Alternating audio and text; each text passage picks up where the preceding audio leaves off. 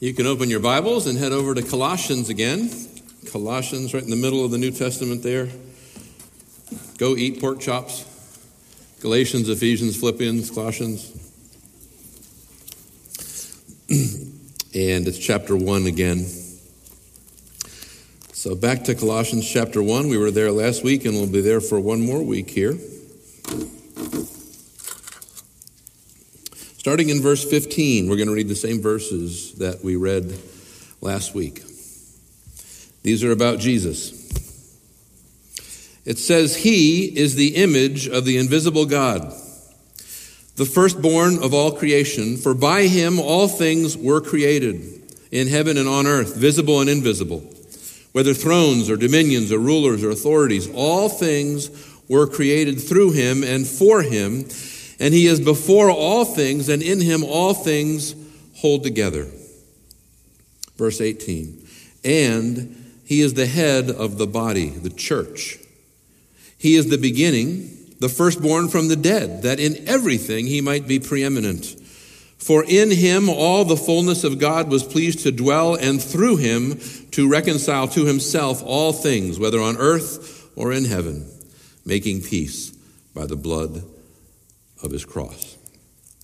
Last week we started a little two part series of messages on these verses, and I, I called it uh, Jesus is the answer, what's the question?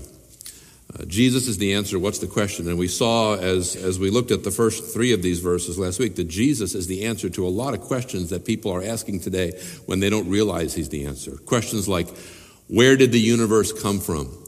Uh, who is responsible for all the beauty and, and complexity and diversity that we see in the created world? Who makes sense of everything? Who keeps everything in place? Who keeps it from flying apart? And then finally, another, another question we, we had to ask that Jesus was the answer to why does the world even exist? And why do we exist? As we look through these verses, we found out that yes, Jesus was the answer to all these questions. And, and as we looked at his central role in creation, we saw that he is indeed involved and interested in all things, all things, including the decisions and events that determine the course of all of our lives. So that's how we saw Jesus last week. Today, I want to look at the, at the last three verses here, 18 to 20, and we'll see that Jesus is the answer to at least one more critical question. Very critical question. Uh, you may have noticed something the last few years. Um, the world we live in is very broken. Uh, it is filled with cruelty, selfishness, injustice, every expression of godlessness you could think of. Uh, from the crime filling our city streets to, to international criminals waging wars of aggression on whole nations, the world is a very dangerous place. Meanwhile, families are breaking apart. Lives are being destroyed by drugs and increasingly now through sex slavery and other forms of human trafficking. At a more uh, maybe cosmic level, nature itself seems to be broken. Raging wildfires, deadly storms, earthquakes, famine, drought. Meanwhile, we try to get together with our fellow human beings and we try to do something about all these problems. But when we do, it seems that all we can do is cast blame on each other and then talk past each other. That despite the unprecedented level of technology and the unprecedented level of connectivity we have to each other in so many different ways, especially through the internet, that at the same time, somehow we seem to be losing the ability to communicate with one another at all. Which ultimately reminds us that, that, that we're not immune to the brokenness ourselves, right? We're part of the problem. Each one of us, as a matter of fact, is broken. We are compromised by sin. We are uh, naturally enslaved by our own selfish desires, and therefore we are unable to be part of the solution. And so, one natural question to ask is certainly this one Can anybody do anything to fix this? Can anybody do anything to fix this? You know, the presidential election season started off in earnest this past week. If you maybe watched the Republican debate on Wednesday night, and I didn't see it. I heard a lot about it. I'm not going to make any comments on the candidates or anything, but I will say this that it seems every four years uh, we, we there's a kind of excitement in the air and maybe even a little bit of hope because we think, well, maybe there's somebody out there that can bring some kind of much needed change to our, our, nation, to our world, to the way things are happening. But you know what? I also noticed that every time this season rolls around, every four years, we get just a little bit more cynical and just a little bit less excited because we realize that the candidates themselves are broken. And I don't know about you, but sometimes it seems that the candidates get more broken every four years. And even if they weren't, how can any political leader really hope to make any kind of a dent at all in all of this devastation and brokenness that's in our world? It's almost like, can't we just take the world like it was a piece of paper, just crumple it up in a ball, throw it in the trash can, and maybe get a do over? Get a new piece of paper? Course, what makes us think we'll do any better the second time around? Well, that's actually kind of an interesting question. We'll see that in a few minutes. But, but I think you'll be happy to hear that the Bible the Bible, though it certainly agrees with our observation that the world is profoundly broken, the Bible actually gives us a lot more hope than I just gave you in the last two or three minutes. The Bible is full of hope. The Old Testament is, is chock full of prophecies and promises and predictions about a person. A person who will one day come into the world and actually succeed in changing things for the better. And the picture of this person starts out kind of blurry in the first few books of the Bible, but it gets clearer little by little as we move through the law and the Psalms and the prophets. And, and we find out that this person will be, yes, a political leader. He's going to be a great king, in fact, who's going to bring peace to the nations. But his impact will actually go beyond political institutions because his coming will actually bring the promise that human hearts can be changed. And that lives can be renewed from the inside out because God's law, it says in the prophets, will be written on people's hearts. In fact, it says that at one point that the whole earth will one day be filled with the knowledge of the Lord. And it seems to have ramifications not just for people or institutions, but even for nature itself. You read about the lamb lying down with the lion and the little child playing next to the nest of the viper, and it's as if the whole of creation will somehow be, be, be healed, as if all the messed up brokenness will somehow be reversed, and everything will one day be put back together in the right place. Well, what the Old Testament is describing and what the New Testament makes very explicit is that there's going to be one day a new creation. A new creation, a redeemed creation, a perfect creation. And what Paul is telling us here in Colossians is that just as Jesus is the maker of and the Lord of and the reason for the original creation, Jesus is also the maker of, the Lord of, and the reason for the new creation. In other words, in this new creation, whatever it is, Jesus is still the answer to all of the how questions and the who questions and the why questions. How can this broken world possibly be put back together? Who can possibly fix this mess?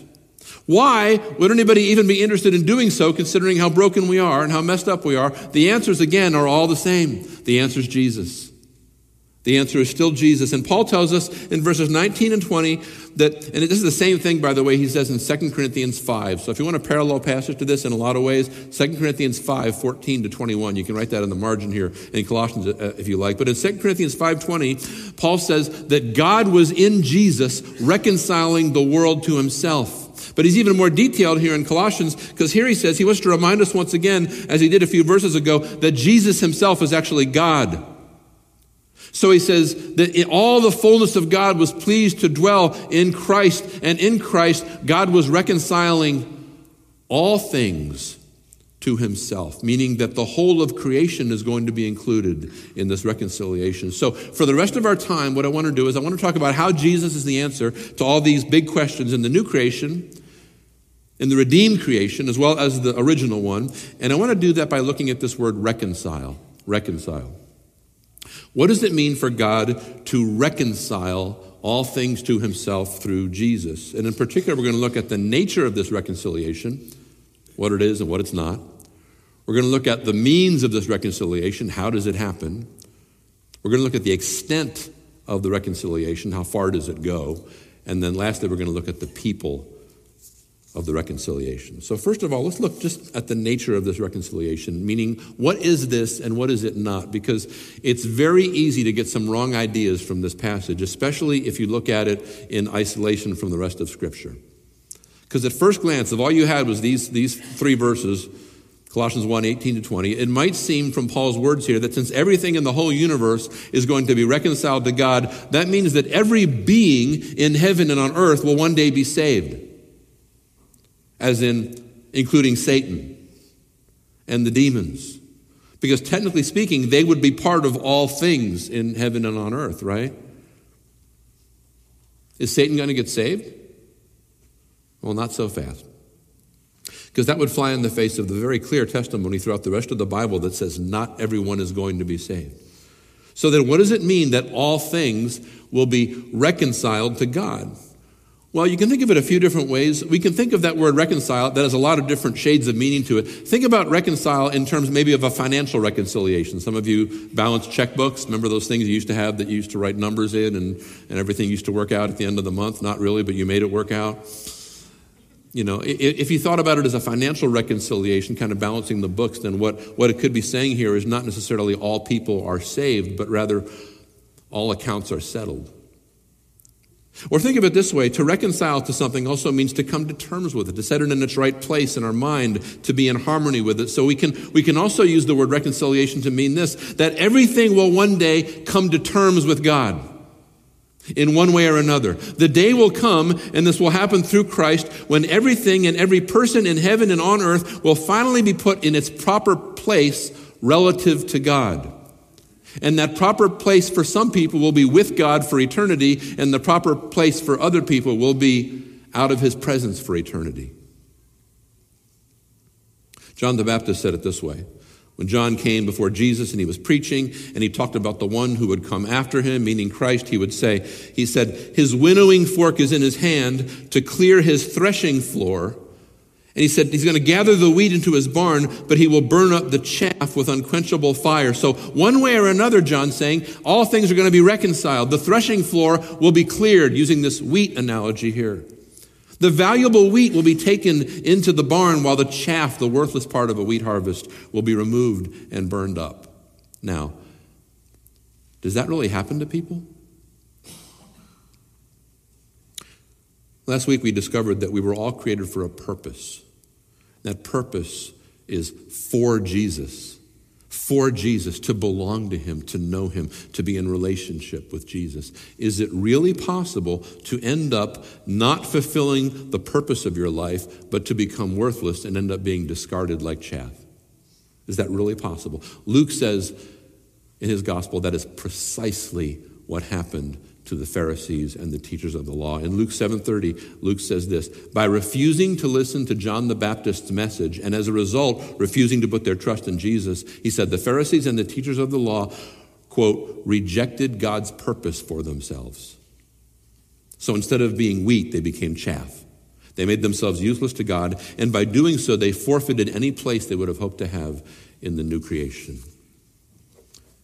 See, this, this reconciliation to the extent that it means being brought back into close fellowship with God and restored to that fellowship with Him, only applies to the new creation. To the new creation. And you know what? Not everything in the old creation is going to make the cut to get to the new creation.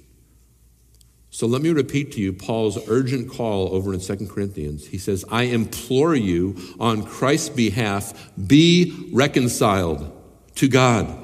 And I hope and pray that it will never be said about any of you sitting in this room that you rejected God's purpose for you and ended up going into eternity in hell, separated from God, which is ultimately the proper place for those who forfeit their place in the new creation and reject God's purpose for their lives.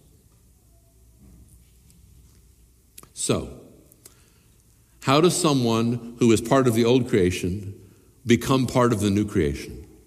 How does this happen? Well, it turns out there's only one way in. There's only one way to get into that new creation. You know what it is? You have to die and come back to life. You have to die and come back to life. That's what it says. There's only one way in. You have to die and come back to life. That's what Jesus did in verse 18, right? It says, He became the first person to ever die and come back to life. Never to die again. There were other people that had come back from death and they'd been kind of resuscitated, Lazarus, some other people that had been raised, but they all died again. Jesus came back to life, to eternal life, never to die again. And so not only is Jesus the maker and the owner of the new creation, he's also the first person to set foot in it. And he did this through his death and resurrection, just like we have to do if we're truly born again. Listen to what Romans 6 says. In Romans 6, it says this We were buried with him in baptism into death, in order that just as Christ was raised from the dead by the glory of the Father, we too might walk in newness of life. For if we have been united with him in a death like his, we shall certainly be united with him in a resurrection like his. You see, your old broken self, your sinful nature, is broken and defiled and compromised it doesn't make the cut when it comes to getting into the new creation. Even the good things that you do to try to make it up to God don't work. They're not worth anything when it comes to making that cut. In fact, your old self, the Bible tells you several times, is actually at enmity with God. It doesn't like Him. It's actually opposed to Him even on its best days. But look down here in verse 20, here in, in Colossians 1, where it tells us how Jesus accomplished the reconciliation. It says that He made peace he made peace, how? By the blood of his cross. There it is. There's the means of reconciliation right there. Jesus did it. He did it by making peace through the blood of his cross. And when you stop trying to be your own Lord and Savior, and you swallow your pride, and you let down your defenses, and you place your faith in Jesus Christ, who died to pay for your sin and rose again in your place, you also die and rise again. God crucifies that old self of yours on the cross, and then he raises you spiritually to a brand new life. And in addition to being welcome now in the new creation, Paul says in 2 Corinthians 5:17 that you now are a new creation. Amen. You are a new creation. By the way, you probably noticed this in the Romans 6 passage. If you didn't, I'm going to point it out now. But every Christian is commanded by God to be baptized, to be baptized in water. This is not optional, this is an act of obedience. If you've put your faith in Jesus Christ, but you have not followed him yet in baptism, or if you feel like you need some more explanation of what it means, then please do not hesitate to talk with me or with Wes or TJ or Courtney or your teacher or small group leader because you need to have that discussion. Baptism in water is a clear instruction from the Lord that those who have died and been raised again with Jesus testify to what God has done. And how we do that is by going into and out of that water as a symbol and a declaration that you've died and risen again and you're now a new person, a new creation in Christ. But let's talk a minute about the extent of that recon- reconciliation. Assuming you are now born again, you've been made a new creation in Christ, what all gets reconciled to God? Okay, we're going to talk about the personal side of this first, okay? The answer is found in verse 20. It's a phrase we've seen before. All things. Everything.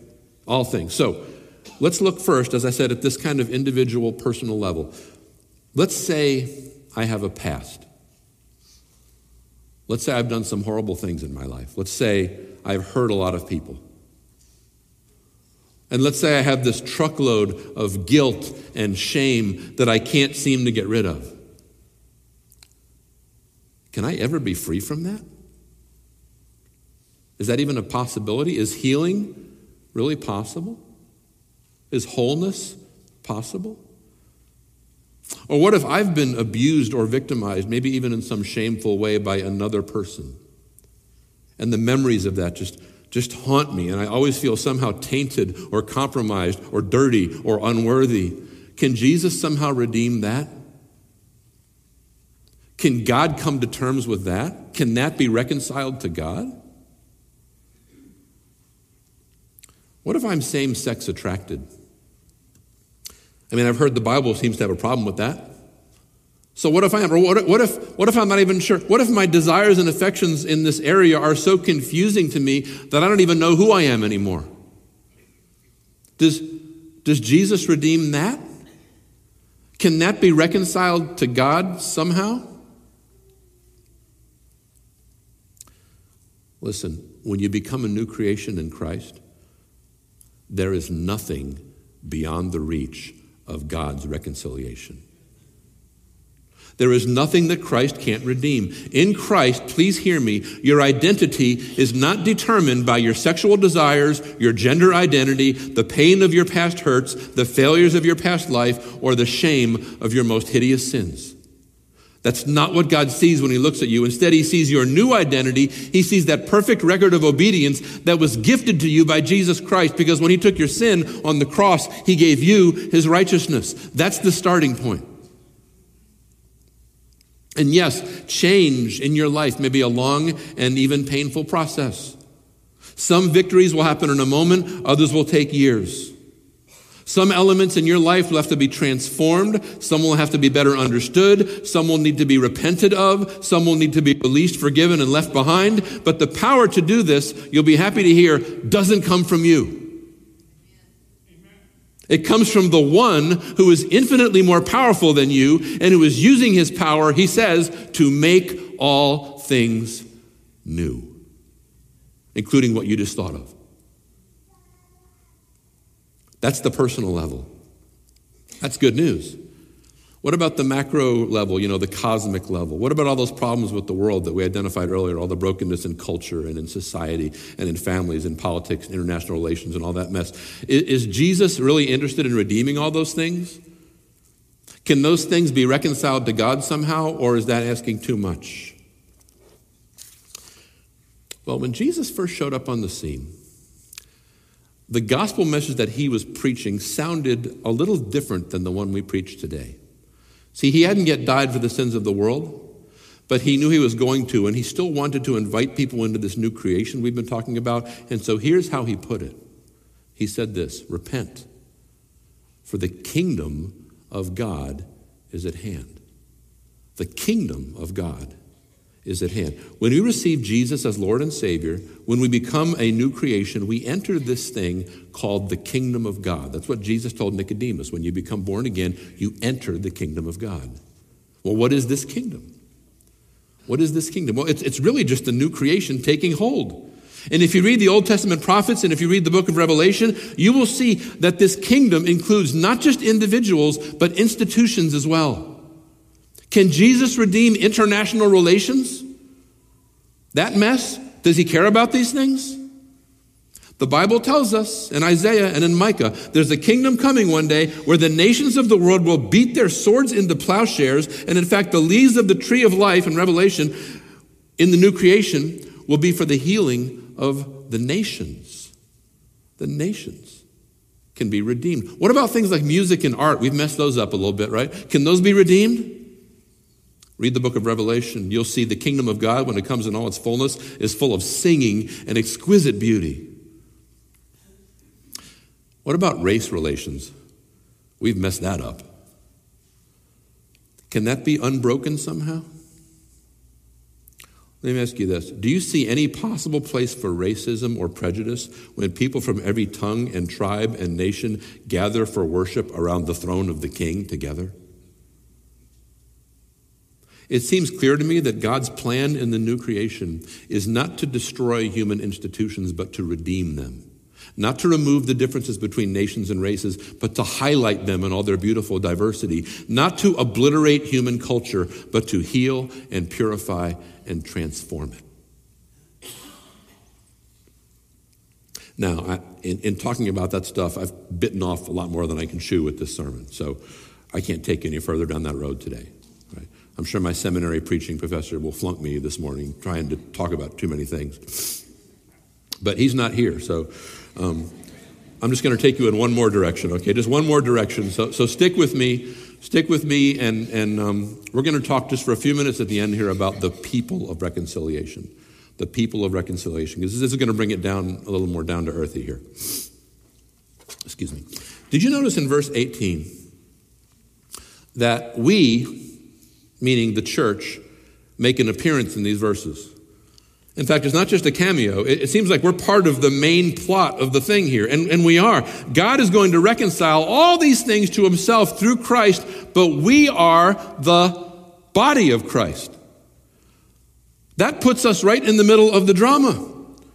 In fact, Paul is even more explicit about this over in Ephesians, where he says that the church, that's us, are the fullness of him who fills everything in every way. Who's the one who fills everything in every way? It's Jesus. So God is, is pleased to let all his fullness dwell in Jesus Christ, but then somehow the church is the fullness of Jesus over in Ephesians. I don't know what all of that means, but one thing I think it does mean is that Jesus isn't doing anything without including us.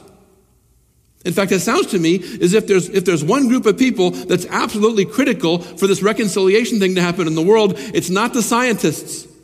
It's not the doctors. It's not the military leaders. It's not the politicians. It's not the UN. You know who it is? It's the church. It's us.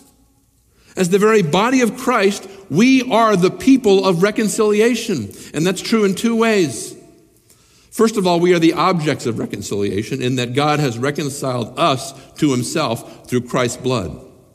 But then we are also, and Paul says this also in 2 Corinthians, we are also the ambassadors of reconciliation. We are the ones announcing peace. We are the ones proclaiming the good news of the kingdom. We are the ones inviting other people to enter this new creation and become reborn by the Holy Spirit. This is the work of evangelism, of telling the good news of Christ's redeeming death and resurrection to other people so they can also know him and put their faith in him. And this is a work that every Christian is called to in our area of influence. But it's more than evangelism. Remember, the scope of Christ's reconciliation extends to all things, things like institutions and culture. So you say, well, can Christ redeem my workplace? There's a lot of bad stuff going on over there. Can Christ redeem my school? My school is a mess. Can Christ redeem my neighborhood? My softball team? My city? Is he interested in these things or merely in the individuals who are part of them? Last week, um, I hope most of you last week saw the video. We saw a video about the work of Envision in Santo Domingo, Dominican Republic. And we saw how this group of Christians had moved into a building that had formerly been a brothel, and it was a place of just great darkness and pain. Um, and they turned it into what I think we could probably call a kingdom coffee shop. And yes, they were obviously trying to reach individual people, especially the college students in the area who would come there. But I think if you really watch the video carefully, you got the idea as, as they were praying over that building and as they were, as they were beautifying it and writing Bible verses all over the walls that yes, they were after the individuals who had come to the building, but I think you could tell they were after the place as well. They wanted the place. They wanted that location. They, they wanted to alter the perception of that neighborhood they wanted to impact the economy in that region of the city. They wanted to enhance the work of the nearby university because universities are not in great shape in, in the Dominican Republic. And they wanted to bring life and vitality back to a place that had known nothing but death and misery. Jesus redeems all things. All things, which means that you, Christian, can be a redemptive presence a redemptive presence in your workplace, on your sports team, in your neighborhood, in your classroom.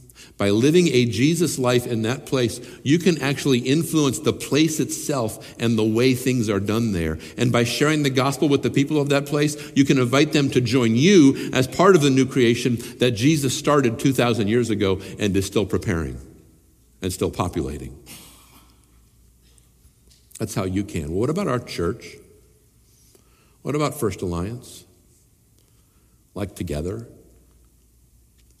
In addition to being a gospel preaching church on Arnold Road, in addition to our members faithfully witnessing for Jesus in their spheres of influence, which I know a lot of you are doing and inviting people to church and that sort of thing, are, are, there ways in which we as a church, as a corporate body, can be a redemptive presence in Lexington, North Carolina?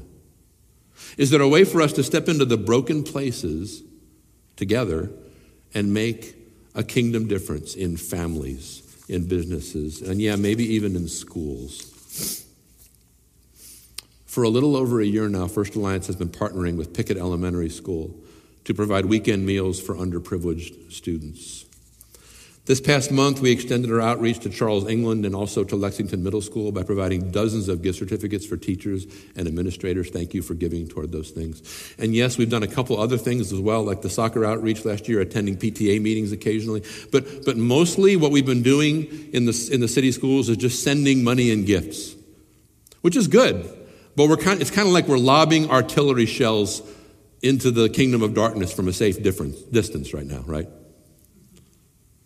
But there's obviously a lot more we can do and, and closer that we can get. But let, let me just issue you an invitation, okay? And this is not an invitation to do anything or to run into the city right now or anything like that. Right now, my invitation is nothing more and nothing less than a call to prayer. So, starting next week, this is very concrete. You can write this down. Starting next week, we will be opening the prayer room during the Sunday school hour, so from 9 to 10, for the express purpose of praying for what our district superintendent likes to call our parish. That means our community. Okay, so we'll be seeking God for how our church can become more of a redemptive presence in our city, Lexington, especially the broken places, of which the city schools are certainly a part, and we have kind of a head start there. So if you're not used to coming at 9 o'clock, here's a really good reason to get up an hour earlier. If you are used to coming to Sunday school, I'm going to take a liberty here and I'm going to say your teacher will not get mad if you skip class to go to this, whether it's just for one week or for a month or for a quarter or whatever. In fact, you know, you know, we won't be taking attendance, but maybe one Sunday your teacher will bring your whole class on a field trip to the prayer room to pray for our community. That would be okay. See, I'm, con- I'm convinced, I became more convinced of this at General Council this year, that we won't really cross over into the more broken parts of our city until we're all on the same page about what needs to be done. And we will not get to that point unless we spend some quality time praying about it, and especially taking some of that time to actually listen to God and not just talk at Him the whole time. So the prayer will look a little bit different. It'll look a little bit more maybe relaxed in some ways. There may be some moments of silence. There will be some time of just kind of going back and forth with God. It's not necessarily for us to pray for individual needs. There are other times to do that, like the Wednesday prayer meeting. There, are, a matter of fact, there, there are some people usually in the prayer room between 8 and 9 that if you need to go and pray for individual needs, that's already in place. But this is a little different kind of prayer. So, by the way, it's not just for adults either. So, if kids and youth want to come, they are very welcome to do that, starting in September, starting September, whatever the first Sunday of September is, September 3rd. Okay. Um, I started out this morning speaking very pessimistically about our culture, leading up to the question who can possibly do anything to fix the brokenness in this world? There's actually a similar question that gets asked in the Bible. It's actually in the book of Revelation, chapter 5. And there's a mighty angel. And the mighty angel is kind of up in heaven, and John is seeing this vision. And, and, and the mighty angel is looking at a scroll. He's looking at a sealed scroll. It's got seven seals on it. And, and those seals need to be broken, and that scroll needs to be opened up in order for the kingdom of God to come in all of its fullness, for history to come to its rightful conclusion, and for all things to be finally reconciled to God. The scroll has to be opened up. And so people are asking in the scene in heaven, who is worthy to open the scroll and to break its seals? And they look around heaven, but nobody can be found who can do it. And John, as he's seeing these things prophetically, he begins to weep in despair because no one is able to open the scroll. But then suddenly, one of the elders who is worshiping around the throne, he says, Wait, look, look over there. It's the lion of the tribe of Judah, it's the root of David. He has conquered, and he is able to open the scroll. Is there anyone who can put an end to all this brokenness? There is. There is. And now you know his name. Let's pray.